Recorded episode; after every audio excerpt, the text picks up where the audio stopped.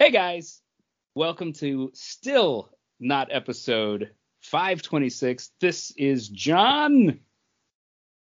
And I'm Chris, and this time Paul's the sucker that's not here. So You know, I take two weeks off because I have a baby. Uh, baby Finley is actually in my arms right now.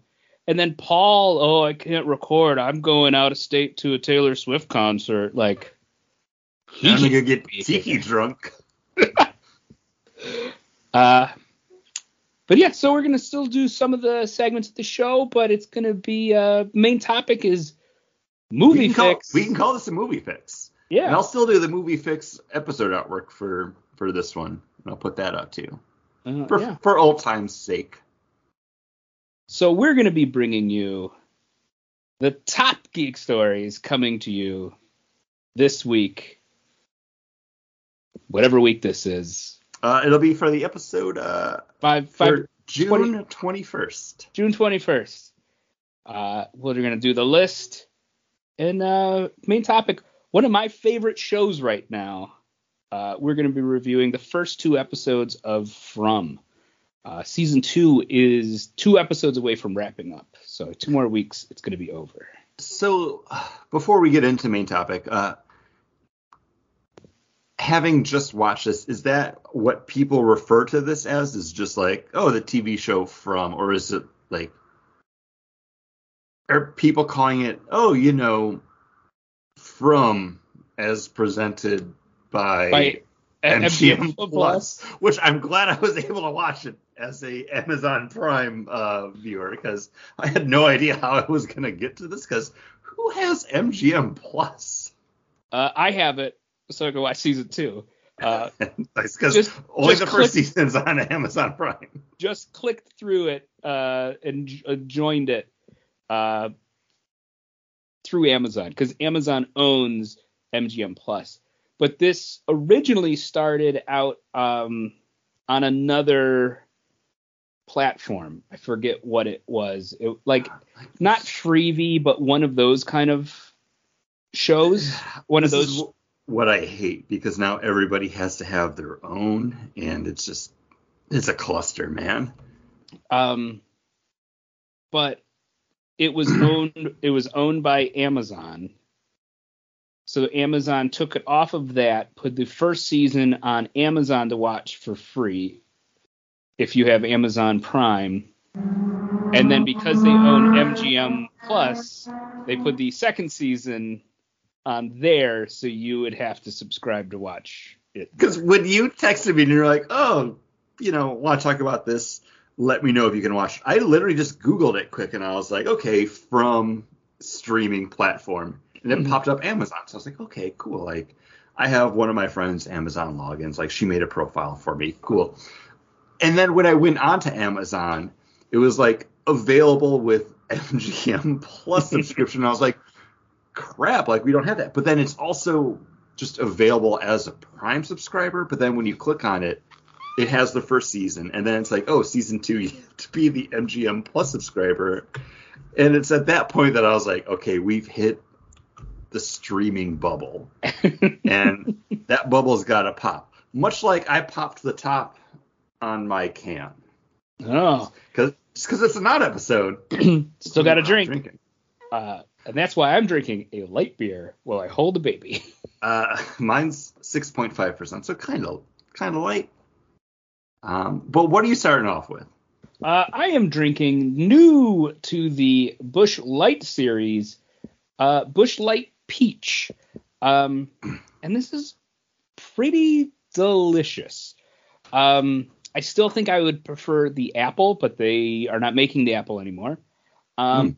But Busch Light Peach, to me, it is that peach flavor you get from like Snapple uh, peach tea, but then you get that kind of grainy beer in the background to it, so it still kind of tastes like a beer, but it's a great summer drinker, and that peach stays on your tongue. Like it just it just lingers there with a nice peachy flavor. Interesting.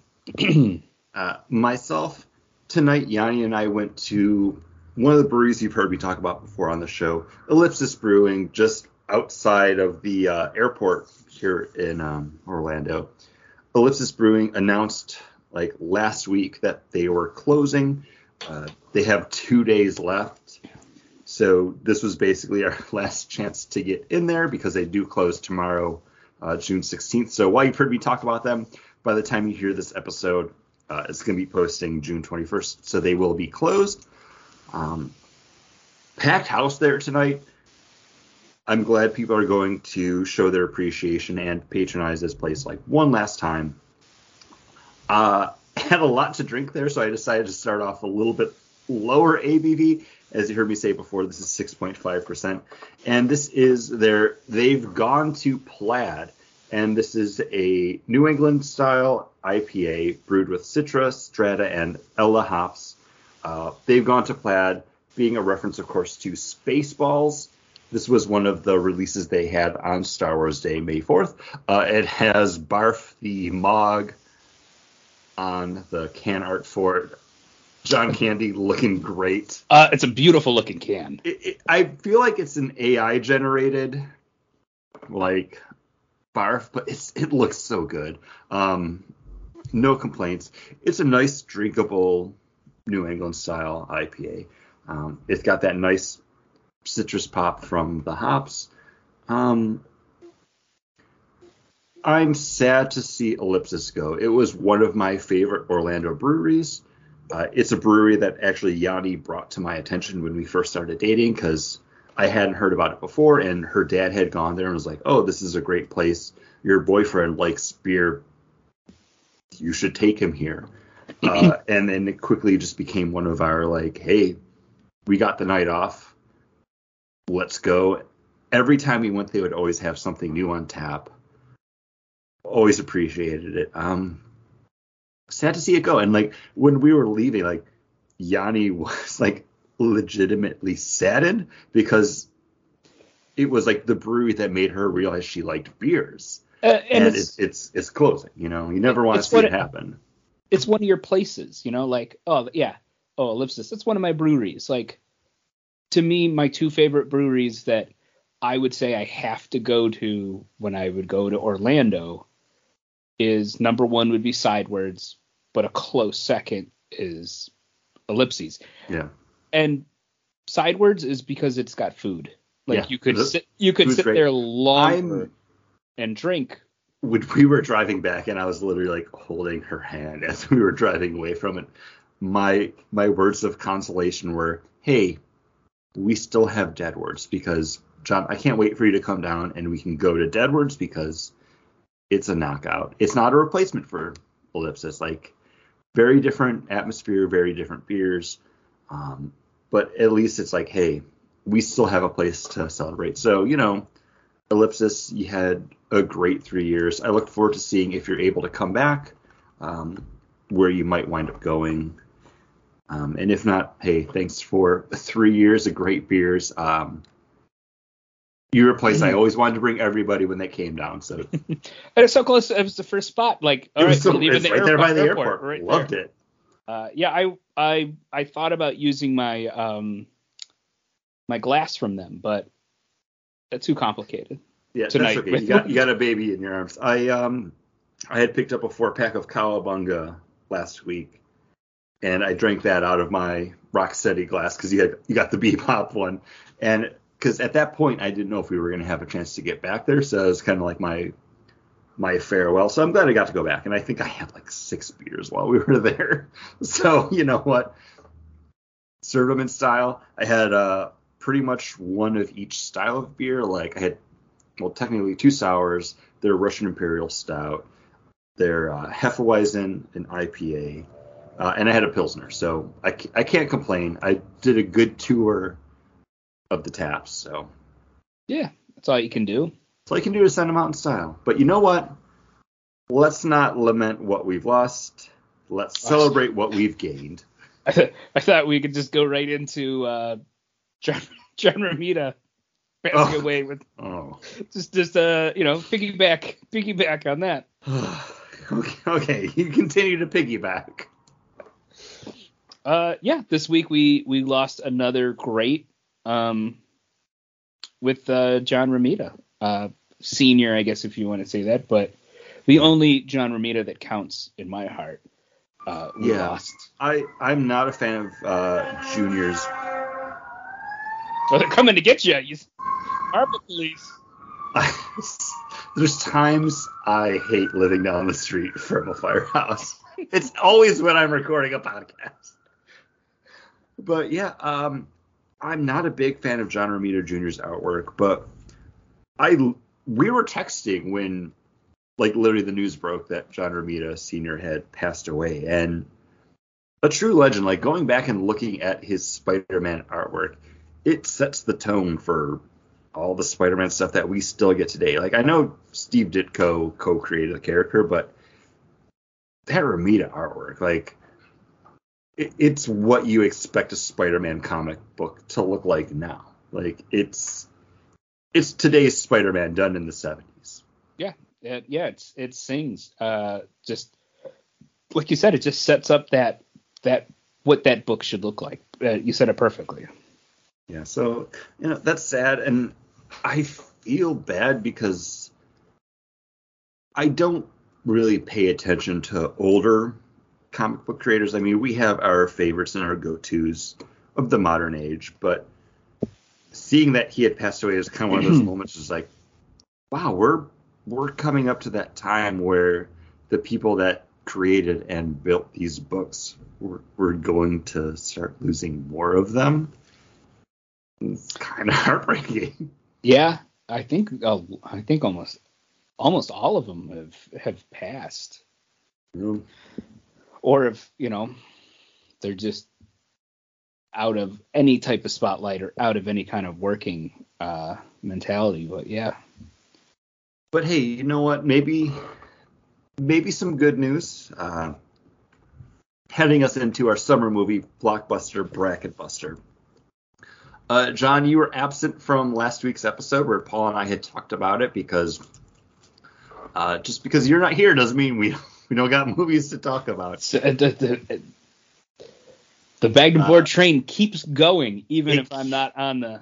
It keeps chugging along because uh, last week we did have the opening of Spider-Man Across the Spider-Verse, which completely dominated. We all have this going very far in our bracket. Um, not to dwell on it since we talked about it last week, but did you have a chance to see this yet? I have not. Uh, okay. Uh, we probably this coming week. Uh, I'm going to take Grayson to go see it. We've been re. He's gonna dig it. Like it's so good. Uh, uh, I think in the last week and a half, we've watched into the the first one. Is it Into the Spider Verse? Yeah. Uh, we've watched that like four times. And I knew Across the Spider Verse was gonna end in a cliffhanger because they had already announced like the finale is gonna be two parts leading into um, Beyond the Spider Verse.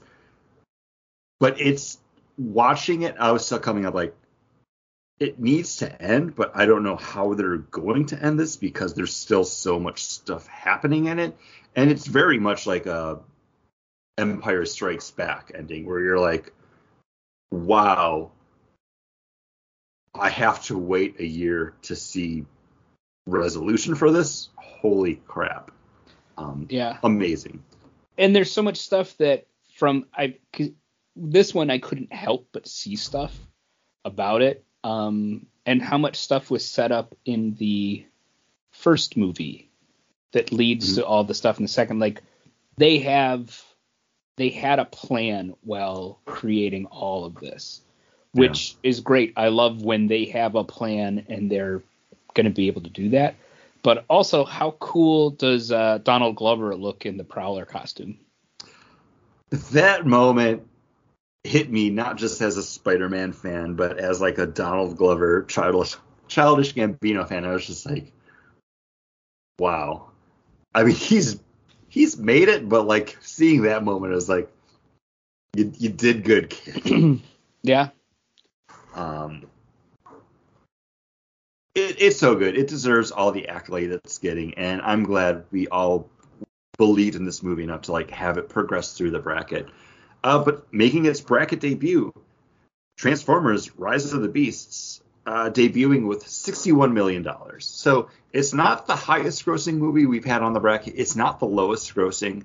It's going up against Insidious, The Red Door, which this movie was previously known as Insidious Fear the Dark, but they literally just changed the title of it back in March, which I didn't see because I don't follow these movies at all. I think I saw the first one and like one of the spin-offs maybe I don't even remember. Um because is The Conjuring a spin-off from this or is that its own thing, but it's similar? Um the Conjuring I don't know. We probably talked about all no, of this. The on the Conjuring is its own, and there's Okay. stuff that spin out of The Conjuring are the things that have the spin-off stuff. The Nun. The Nun, The Nun, and uh, Annabelle are the spin-off stuff. Is there something The that spins out from Insidious? And I literally don't know if we talked about this on the Bracket Buster episode.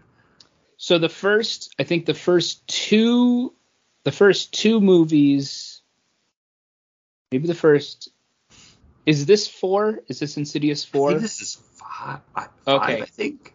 then the first I think this is four. The first two or three follow the family. And then No, you're thinking about Fast X. uh they, they follow the same family, the the uh, uh Wilson's family in that in that movie. And then the third or fourth one is a prequel to the older woman who helps them. It's like a prequel.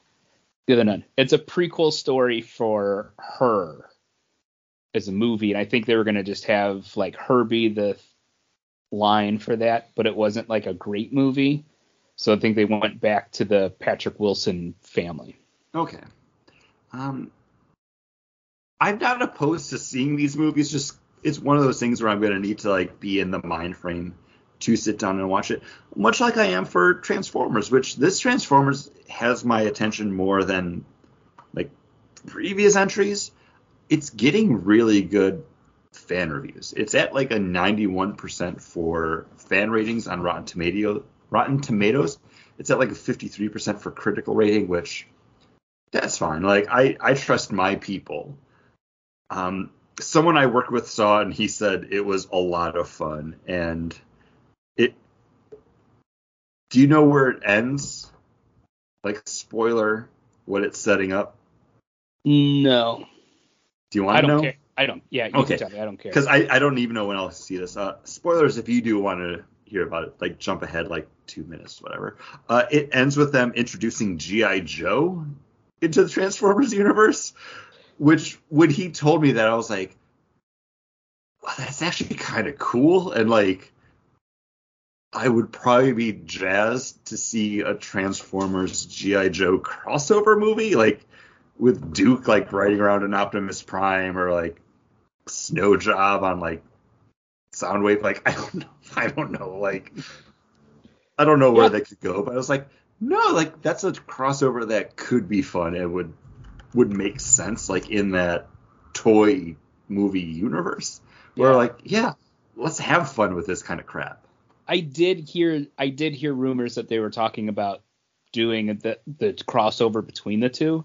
But the GI Joe movies have never been hugely successful. I mean, the They've last one they, they- did Try to be like more than what I think G.I. Joe meets the eye.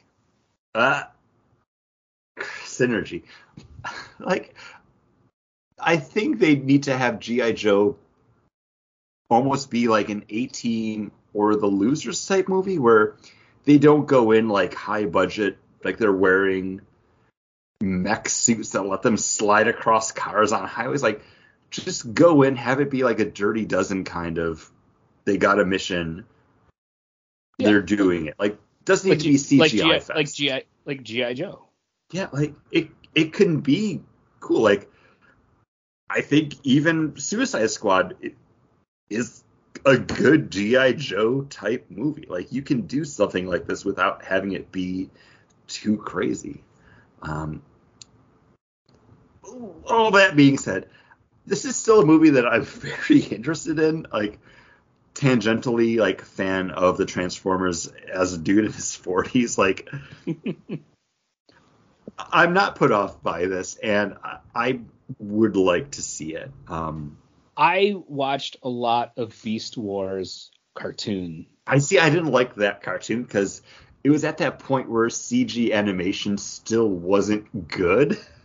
Yes. It's like reboot. Like Paul, But I Paul continuously tries to defend reboot. It doesn't need that defense. Like it was a stepping stone, yeah. but that doesn't make it good. I love Transformers. I never was allowed to have Transformers just because my parents weren't rich. Transformers are. I was. I was always told they were expensive. I got an Optimus Prime for I don't even remember what birthday it was, and I treated that like the holy grail for the entire time that I had it because I knew like this is the only Transformer that I'm gonna have until I wound up like trading I think a Nintendo game for someone else's um like Starscream or something. Like it was like a weird like, oh hey, that's cool. Do you want this? Cool. And then I had like a second Transformer. Yeah. It might not Um, even been Starscream. It might have been like Soundwave. I don't even remember now. But I, it, you know, I was early teens when that cartoon was coming out, and I liked it. And I also was like, hey, I kind of have money of my own now. So I had the Optimus Prime Prime giant gorilla guy. I had the Megatron dragon. Like I had those, and they were just cool pieces. Like I just kept them up on my shelf, but I had them, and um, yeah, like it was one of those things. And like my son's got a bunch of Transformers now because they make super cheap ones, uh, that are just like really crappy plastic that barely transform. Their legs don't really move, but he's got They're, go, they're GoBot. You're talking about GoBots. pretty much. Uh, It turns into a rock. uh, I but he's got Starscream because that's one of my favorite. That's one of my favorite villains. Um, not nothing to do with what we've talked about, but it is bracket related. Um, Renfield's now available to watch on Hulu, so we Oh. watched that the other night. Um, after I picked Yanni up from work, we stopped and we got snacks and drinks and put that on. Not a great movie, but it's fun and you can tell Nicolas Cage is having the time of his life playing Dracula, which is what made me enjoy that movie. I think it's definitely deserving of its eight million dollar opening weekend. Like it was never going to be a big draw. It was never going to be a thing on the bracket. Um, I'm glad I got to see it as a Hulu subscriber. Um, and- and I had fun with it. Like it's it's got its moments. There's a couple times that I actually like cackled during it because there's like some fun jokes. There's some fun like over the top violence in it.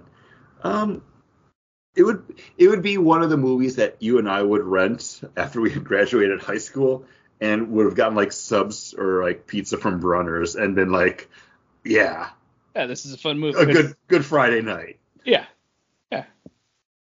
That's uh, our younger years were a lot of a lot of good a lot of good and bad movies. 25 years ago now. Uh, did you have anything else you wanted to bring up for Week In Geek at all? Anything?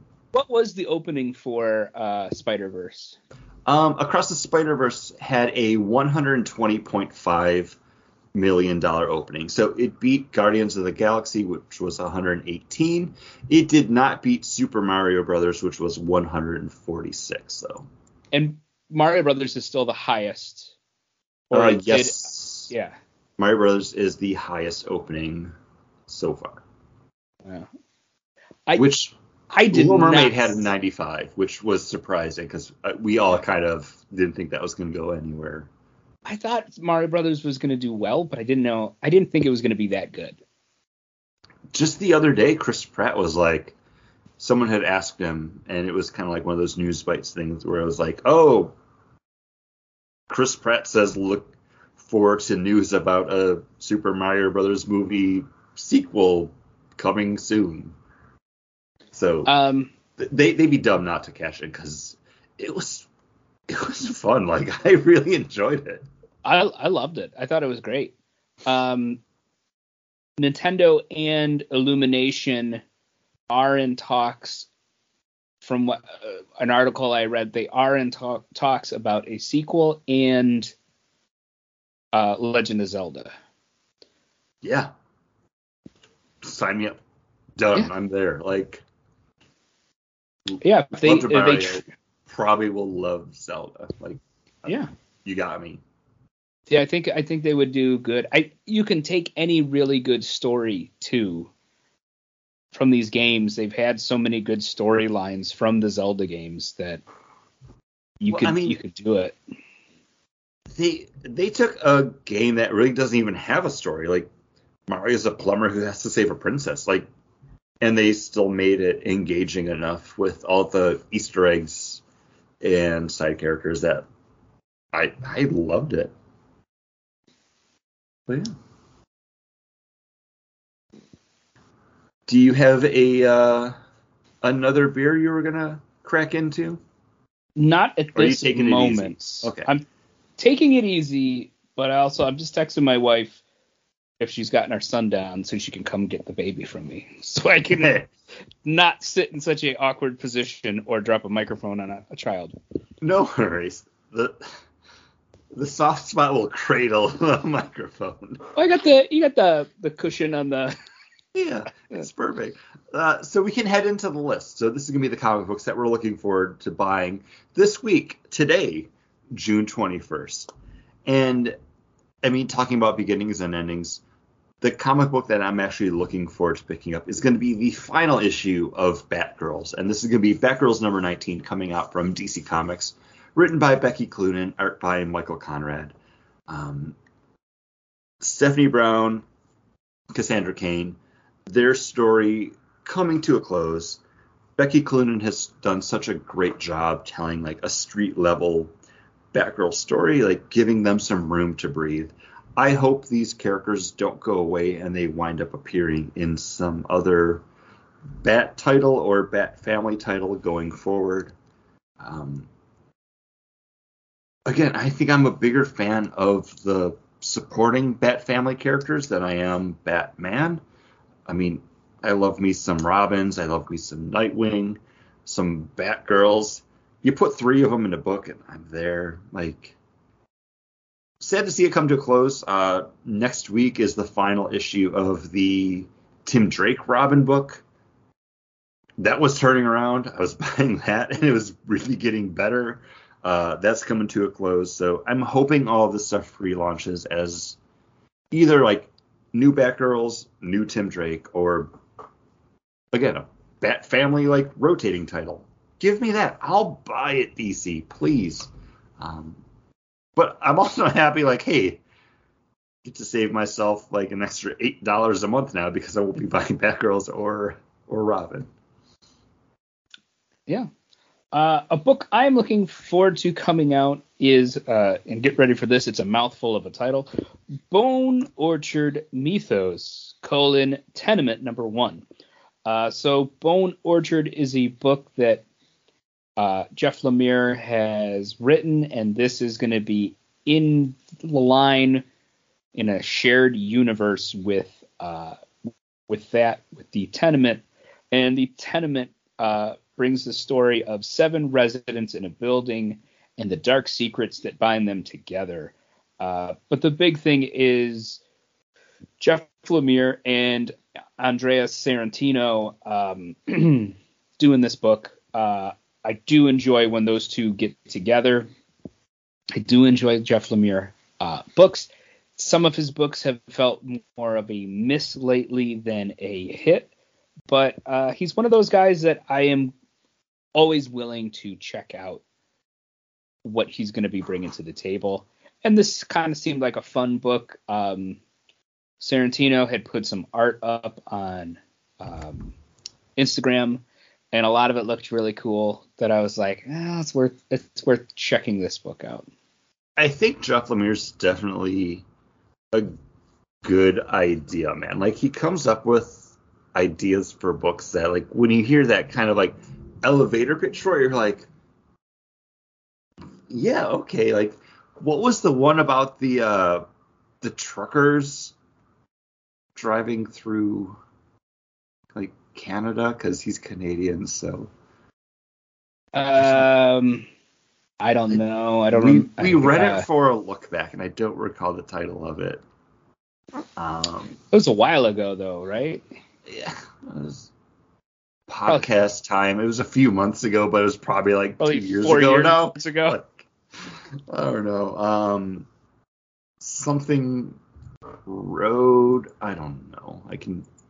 I have the internet at my disposal here. I could Phantom Road. Um, Phantom Road.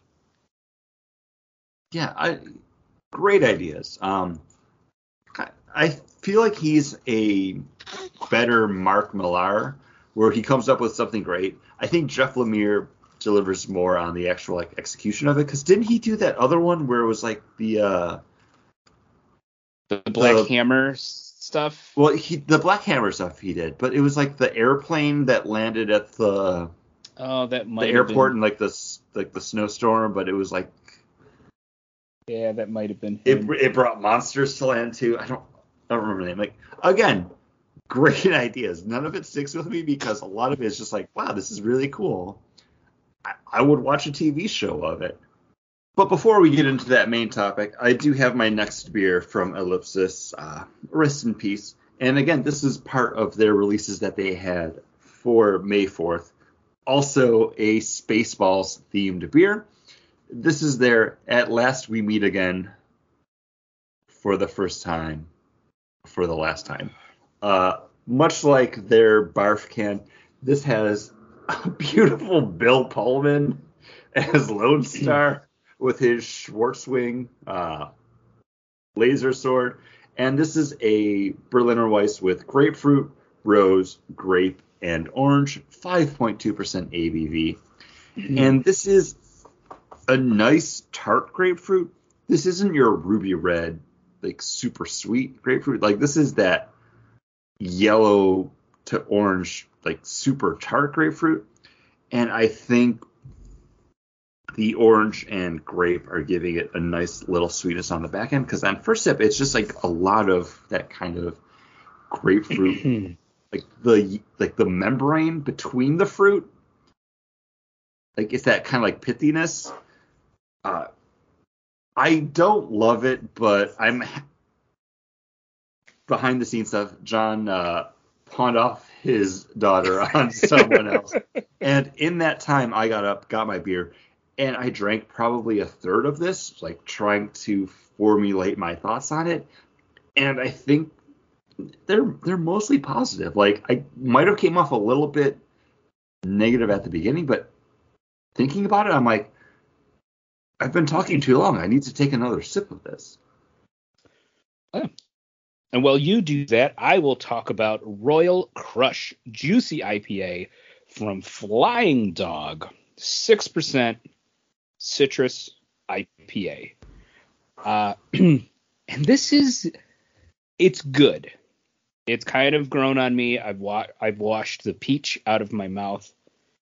This is Juice Force from uh, New Belgium Light six percent Hmm. versus nine and a half. Okay. Not as big of those juice, um, that orange juice, pineapple, grapefruit kind of juice to it. This is a really nice crushable orangey IPA. Um, really not a lot. There was more, more beer flavor to the Busch Light Peach than to this. This is really just big orange candy uh, kind of up front. They say it's a tsunami of citrus, and I would say it's big, big citrus on this. Um, pretty enjoyable. I'm uh, I am liking this. I probably would like this more being outside on a hot summer day or uh, any day except for like a week out of the year uh, in Florida. um, but yeah, no, this is nice. This is I'm actually really liking this. I I like Juice Force. I don't know how I would feel about like a lesser version of it. Um, I mean, not having tried it.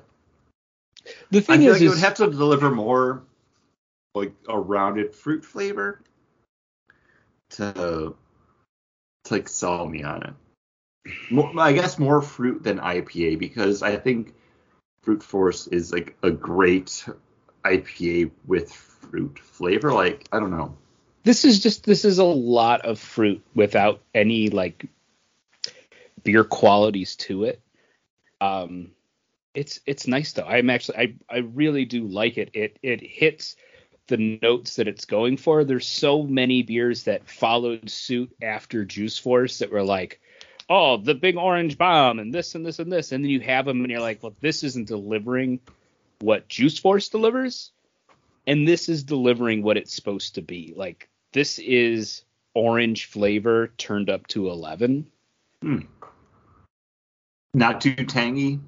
No, no, Okay. it's like it's like orange candy, like a candied orange flavor. okay. Yeah, Who made good. this? I'm sorry. I'm Fly, flying dog. flying. I can't get flying dog down here.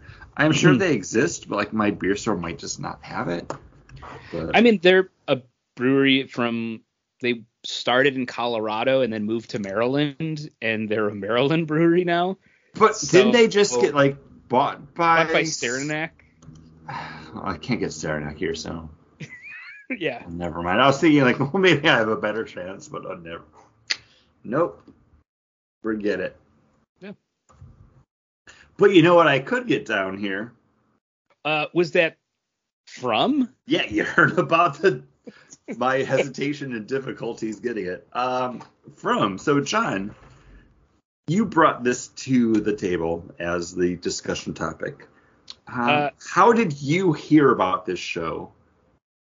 I saw the advertisements for it, uh, probably on watching something on Amazon, and it would pop up on my phone from time to time, and it was like from the creators of Lost, from the people of Lost, from, and then it's um, starring Harold Perrineau, who you might not know the name, but you've seen him because he's been in everything. He's in so much stuff. Uh, I loved him on Lost as Michael, like the single dad trying to raise the son, which you then find out like he really didn't even know until like, his like wife kind of pawned him off. Like you know, the guy that was running down the beach screaming "wall." Yeah. that was Michael. um, Uh, but yeah, he's he's starred in movies alongside Anthony Hopkins. Um, he's been in uh, countless series that he's either ha- had a long uh, a long tenure on or big story arcs. Lost being one. Um, he, he was the narrator of uh, Oz on HBO, which was like never watched it, but I heard it's really good. HBO's like first big TV series um, thing. Um, but he's been in so much stuff. Uh, he was in Romeo, The- uh, Romeo and Juliet, the Baz Luhrmann. yeah, uh, the Constantine TV series. He was the angel in that. Um, that was He was could the- be wasn't he in one of like the DC movies? I want to say it was Constantine. Didn't he play like Papa Midnight? no. That was the guy who um, Okay. I can't think of his name. He's uh he's he's in the Marvel movies. Um, one of Ronan's uh guys. Oh, uh, Uh, Djimon Hounsou. yep. I was just gonna Okay. say. Yeah. Yeah. Uh, I'm, no, clicking he- on Harold Perrineau right now just to see what else. Matrix Reloaded. Oh, he was Link. He was in 28 weeks later. Yeah. Oh, he's in so much good stuff. Why is he not bigger? Because he's fantastic. Yeah, uh, he's great, and he stars as the he's the lead in this show. He is the sheriff of. The, all right, like I'll This, continue to this show. Okay.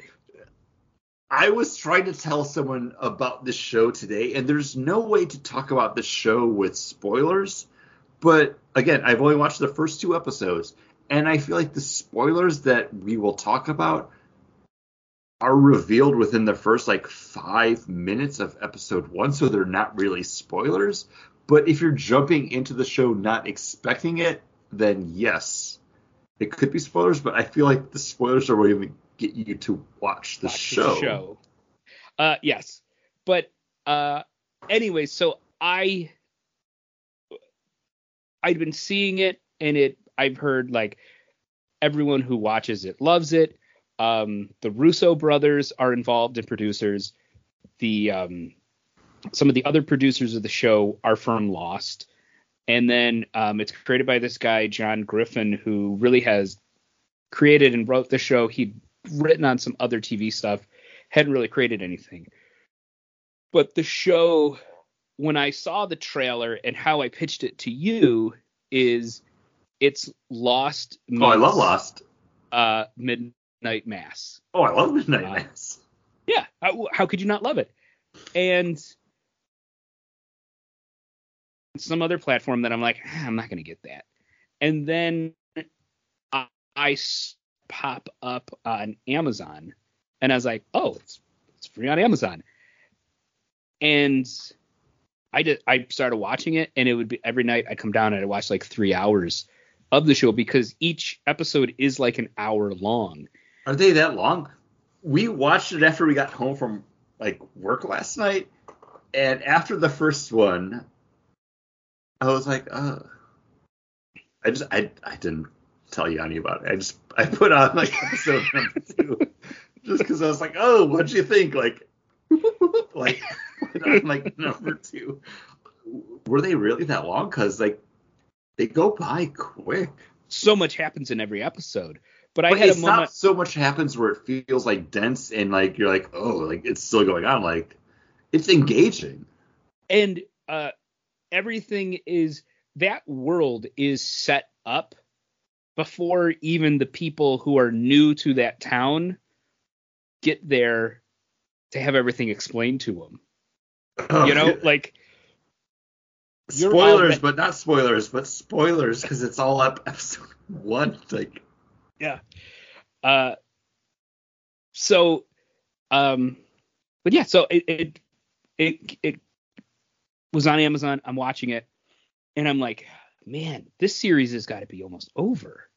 And I look because I feel like I've been watching it for days. And I look, I'm on episode six of 10. And I was like, why the hell, why the hell do I feel like I've watched so much of this show? And then I look, they're out like 50 minute episodes, and I'm like, oh, they're hour long episodes. I've watched six hours of this show. No wonder I feel like I've watched so much of it. Uh, but yeah, it's I I loved it. I was hooked. Um, I'm paying for MGM well, Plus you, to watch the second Because you had like before we even talked about talking about this show for this episode, you had brought it up like weeks ago. It was like, hey, check this out it's Lost Me Midnight Mass, and I'm I'm gonna throw it over to you in a second because uh, I'm at the end of my beer, so I'm gonna get an, another one. But then I'll let you kind of talk about the premise of it. But as soon as I started it, you have just that moment where it's um, I feel bad. Uh, Harold Perrineau's like sheriff character, Boyd Stevens, walking down this like sad small town street ringing a bell and everyone just like closing up shop running inside for the night and everyone's like oh sun's going down we gotta get inside. So at, right off the bat i was like okay this is the midnight mass of it like vampires like but it's not doing the midnight mass thing where it takes four episodes for them to get to the hook of the show like right at the beginning you're like oh something's going on here. And then right after that, like it's not even like a slow burn. Like you start like very grisly, very violent. So at the end of that, I was like, oof. So uh general premise, John. General premise: There is a small town um, unconnected to Is, everyone. Is the town? Oh, so spoilers, because I have I've watched two episodes. Is the town called from? Because the first two episodes they don't give the town name, and No. Yanni was watching this as just like a, well, what's with this town? And I'm like, well, that's where the lostness of it comes in because you, you don't know what they're going through. But does the So- town have a name? No, Okay. but I will say where they get the from from is, and this is something you'll find out like the next episode or maybe the episode after that, like three or four. Everyone is from a different place in the United States. Like no, there, it's not the same road people travel down. Oh, okay. There's people who they came Oh. in from tech. They came in from Texas. They came in from California. like. They were driving there. They all drive in. They see a tree downed. They get out. They look. They see the crows circling over. They get in their car. They turn around, and then they drive into this town that they can't escape from. And you see the the one family. They drive through the town. They take a left. They drive through the town again. You missed the exit. Ah, they take No, a right. It, it's They a drive it's through a the circle town. back. You got to make like a U-turn. Where the fuck They- did you see the turn? Like we're driving straight. Yeah. They they turn around, turn around. They drive back the way they came.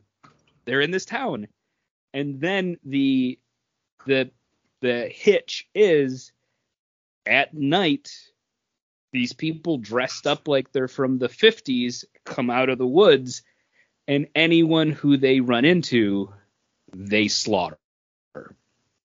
Uh, and they don't just slaughter them; they torture them, they play with them, uh, and that's kind of like the the big thing is how do we protect ourselves? How do we stay away from this? I love that the monsters are just people, and they do make a point to say they just smile. Like they're there.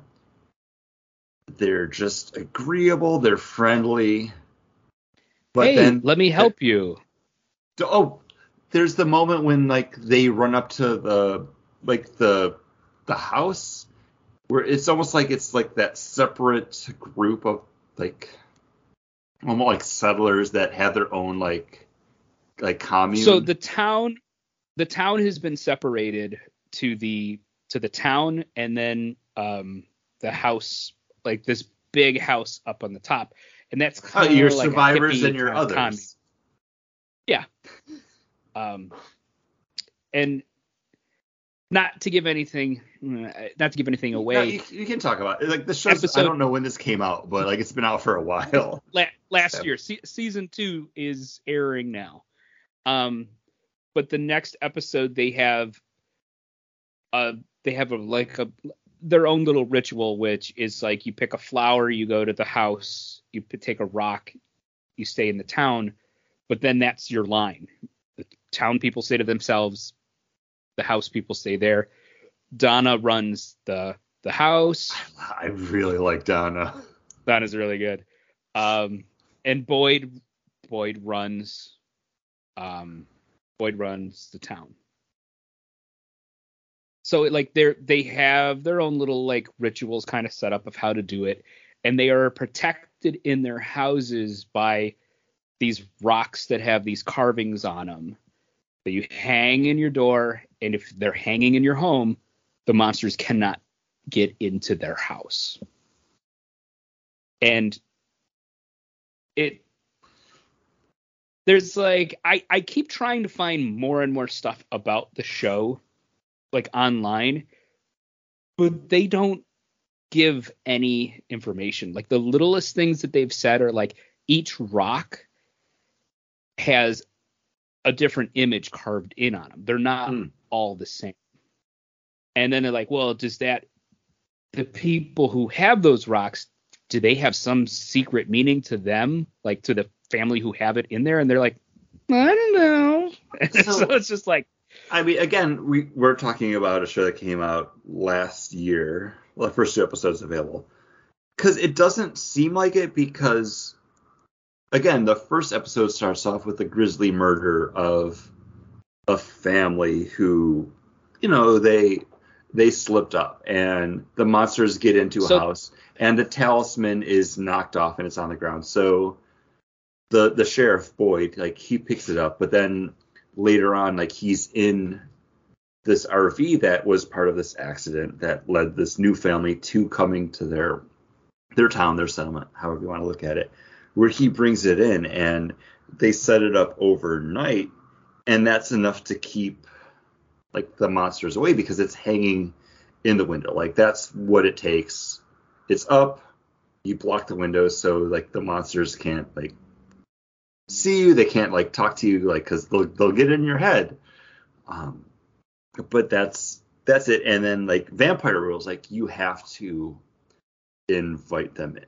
So I I don't feel like I'm getting lost because it's like well it can't be like too tied to like who has it because he's just got one like they hang it up in a mobile home and like that's Yeah, he's just got enough. he's got it in his pocket because he picked it up and he but just e- even at that point, like they're not sure it's going to work, but like they're talking themselves into the fact. It's like, no, this this this will work because that's what they have to do in that moment. the yeah and there's so like i mean get ready for the roller coaster that is the show if you It's- are i i'm taking it that you enjoyed it Oh yeah, I I really dug it. Like I I love this right. because it was scratching that lost itch where it's a big like like sci-fi horror like on this side lost is a little bit more sci-fi um but like that sci-fi horror mystery but then engaging characters that you care about that the story is important but like you're you buy into the characters and their relationships to each other. Like i already said like the the person that runs the the commune house donna right from the get-go i was like oh she's interesting. Like from the moment that boyd walks up to her and she's like gardening and he's like yeah i'm not supposed to be here which yeah the two two sides and then like the second episode where you're in the house with her and she's telling her like origin story like how she came to the town i'm just like oh she's a badass. Like she's like the john locke of the show where you're like no this person like yanni and i drew our sides. I was like no i would want to be in the house with donna like donna's got your back. Like boyd boyd's got your uh, boyd's got your back too. Uh yeah Donna Boyd's and, jack. Yeah Donna's Locke. Like, but I I like the fact that I'm like again, there's that crossover with Lost because some of the the producers, like you said, are there, but it it's hitting that nerve that I haven't had hit since we watched Lost, Lost. like every week when it was airing, and I was like, this is what it feels like to have that event TV viewing, not just because it's like a cultural touchstone like we've had recently with stuff like Mandalorian or like some of the Marvel stuff. Like because I talk to people at work about WandaVision or Loki, like because you know, like hey, this is cool. Two episodes in, I watched both of them in the same night. I'm already like, I need to get more people to watch this show so I can talk to people about this show. i could tell the people at work were sick and tired of me talking about the show. And finally like there's a couple people that i was like i know you'll like this. You got to check it out. And then the one guy came in and was like yeah i love it. And i was like oh great. And then i was like let's get joe. And like, joe you got to watch. He's like listen i got two day stretch where i'm not working. I'll watch it then. And then he comes in and he goes like i hate you. And i was like what? He's like i watched five episodes in one night. Like and i watched the first episode with my wife she went to bed i kept watching it i gotta watch all those episodes again uh, again, we watched two episodes last night, and while we were watching it, like Yanni was laying down next to me, but she was paying attention. And after we finished watching the second one, like I put on something else. Um, we watched the second episode of the Disney Plus Muppet Show, like Okay. uh, the Electric Ma- Mayhem ma- one. ma'am And then we watched the third one. and after that, like that's when she was starting to like kind of like doze off, and I was like, I kind of want to watch another From, but I was like, at that point, I was like, I couldn't do it because I didn't want to have to continue watching it later and have her be like, wait, what happened? And I'd be like, oh, you slept through episode three and four and five. It's fantastic. And again, it's all coming off of the characters. Um, and I feel bad because you're thrown into it. Like you are like that family that's driving down the street. Oh, here's the tree. We got to take a, a detour. The We're through Matthews. town. We're driving through this town. Turn around. Go back the other way. We're driving through this town. Like you're learning everything alongside them and it's so good but you're meeting all of these people and there's like the creepy guy that just watched the peaches from the kitchen One of my favorite characters of the show. okay because at that point i was just like is this a david lynch show Uh, like so he comes off super creepy, but then when you fi- when you find out his story, you're like, oh, it makes total fucking sense. and even like um boyd's son Ellis, like, Ellis is like he's living on the commune and like they're- he's they're this estranged. dude that every but everybody likes and loves and respects and he's an artist like and then you have like the creepy girl that's hearing the voices and her like well-meaning brother but she's I don't know killing people but she kills that dude that was in the car accident like because you know the monsters are telling her to do it like She that's the only him. way they can get rid of it she kills him and then eviscerates him to look like the monsters killed him. And then she leaves the door open for that them to come in to the, Oh, the just- hospital with people who are staying there. Like the the deputy and his like dementia ridden father like again heartbreaking because you get to know the deputy character and he's just over it because this is what they do every single night. And he has this moment where he's i'm thinking about telling him i can't do this anymore. I can't find any more bodies. And literally that night is the event that happens where the the crazy girl lets the monsters into their Set like hospital. hospital, but it seems it almost like a used to be a community school. center It's like yeah, like- community center or a school or something. because there's like a stage set up like with chairs Yeah. and it looks like they were doing like a Halloween play or something. But that's where they're like they're caring for people and they they eviscerate the nurse and his like Chinese father that has dementia that just loves playing chess and he's so good at it. But then you feel bad for him and you're just learning so much about these characters and like I already love I mean Harold Perrineau as the the sheriff. The paramedic girl who's just like, "Oh, I was a medical student, wound up here. Not the residency I was planning on, but we do what we got to do. We make our own sailing. Yeah. We can't get supplies. There's broken down cars, trucks everywhere because you can't get out of this town. You try to, you just wind up back there yeah. Like a weird Bermuda triangle, Triangle. of monsters. And like Donna's whole monologue telling the mother of the family that gets stranded there was me and my sister, we were going hunting. She was a badass. She got killed by these people. I had to hear it for hours while I was hiding in a bush. And then Ooh. the other thing too is like the way she carries herself, the way they have everything set up. She's like, I've only been here for three years, Yeah. and you're like, what? What? I thought you had been here for for longer than that.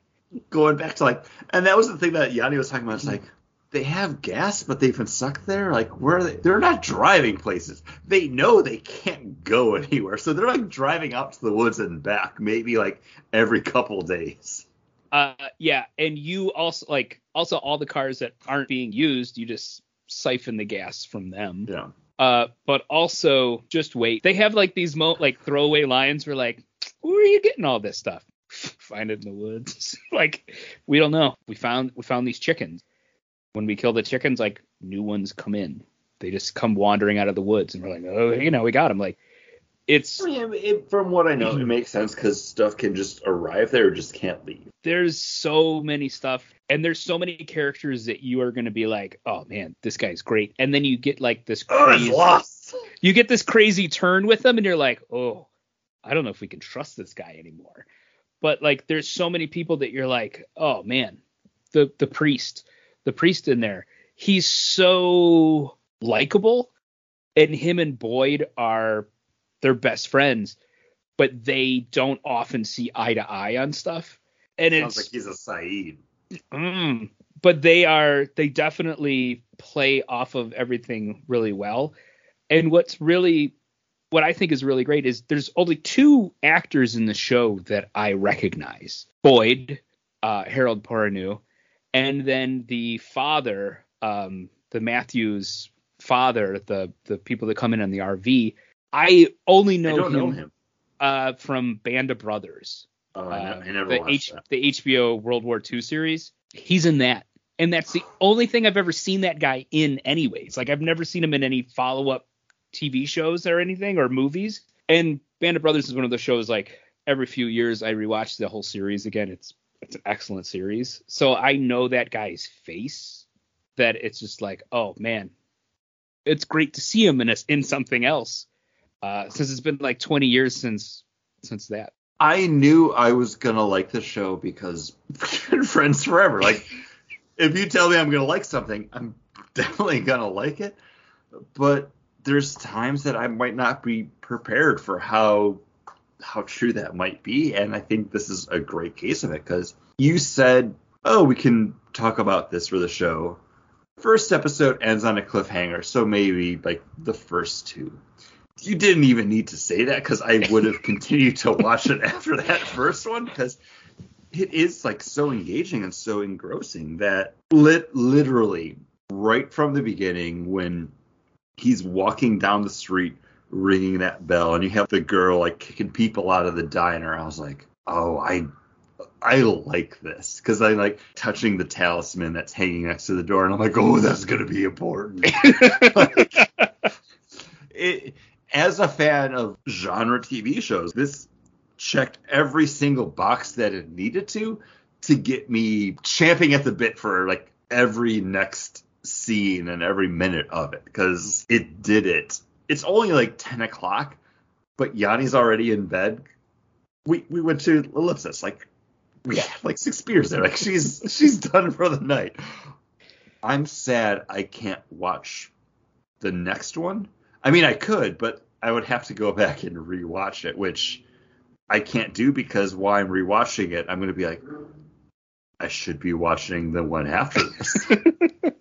I there was a, a I was half expecting when we got on here because we just kind of was like, hey, are you going to be able to watch these? And you're like, yeah, it's on Amazon, I can do it. So it's like, okay. There was a like 50% of me was like, oh, we're going to get on and Chris has watched all of it. Like it would have been just like I had two days. I, I got it. I got it done. Like oh, I don't- I I'll what talk to about that you, man. season. Um, this is definitely going to be the type of show where I want to watch everything, but I know I'm going to need to pace myself because I can only watch the first season because I don't want to have to subscribe to MGM Plus to see more of it. But I will say this: in two weeks, season two will be over, and you could sign up for MGM Plus for a free trial. See, that's how they got me on Starz because I downloaded that to watch something and I was like, oh, it's a free trial. And then like a month later, I was like, wait, I paid how much with my Hulu subscription to watch something on Starz? It was Black Phone. That's what I had to do. Oh, It just clicked. uh, five ninety nine. So it's not like you're gonna get Oh, that's how they totally get crushed.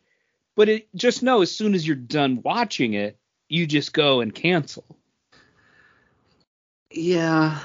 And trust me, when you get to the episode 10, you're gonna be like, all right, where's where's MGM Plus? I, I trust you. I believe you.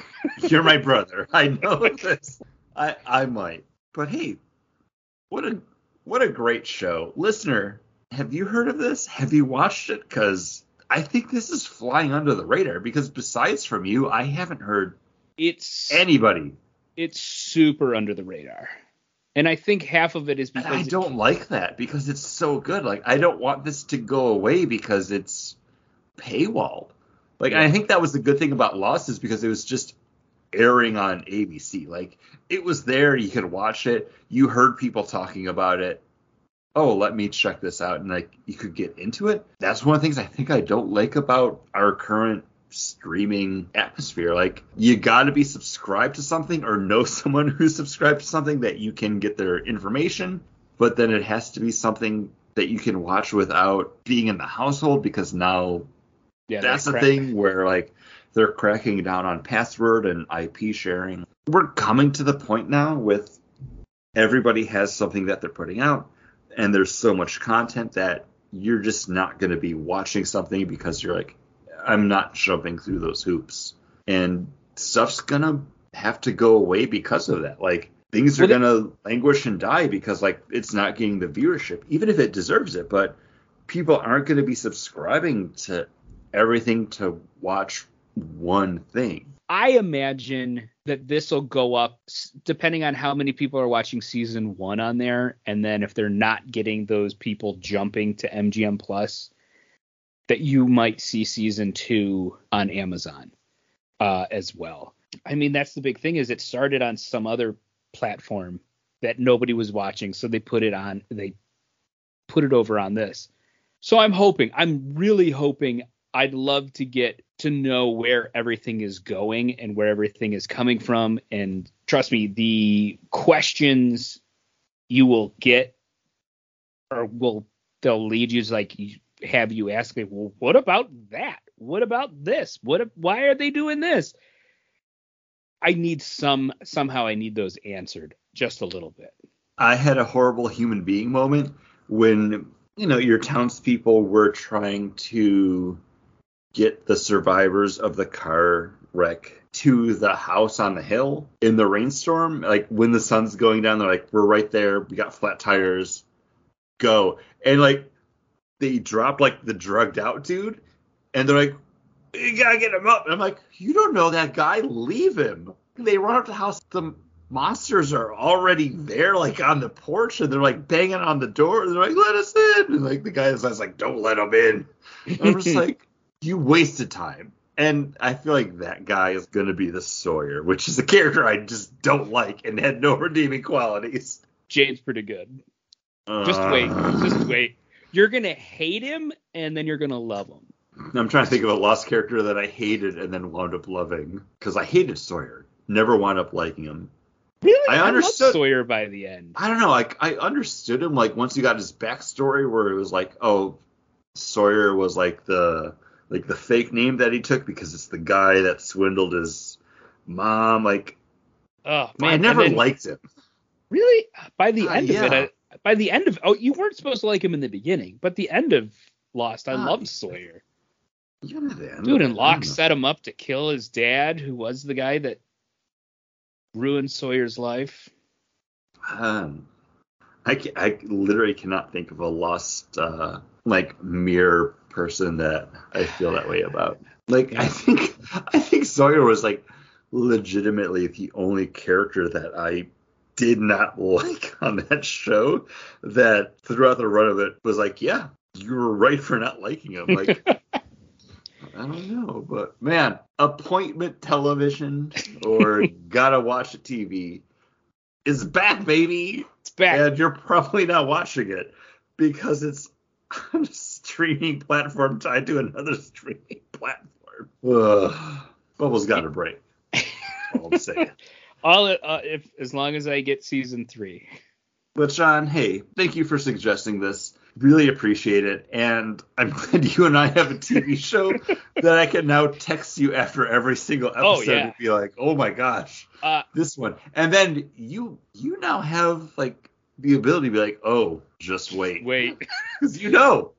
Episode titles too are key to what's happening in that show. Oh, too. Oh God, I didn't even pay attention to the episode titles for the first two. Ugh, I, I'm on IMDb. I literally did not look at it at all because again, we're coming in like fresh. But uh, Long Day's Journey into Night is episode one. Uh, the way things are now. I could keep talking about this show. like I know we tried wrapping it up like 15 minutes ago. I could keep talking for another hour, having only watched two, two episodes, episodes, and not knowing anything else about it, but just drawing those lost parallels. Uh, would keep me going. But I look forward to reading more, reading comic book podcast, watching right. more. Uh, I look forward to talking to you about it.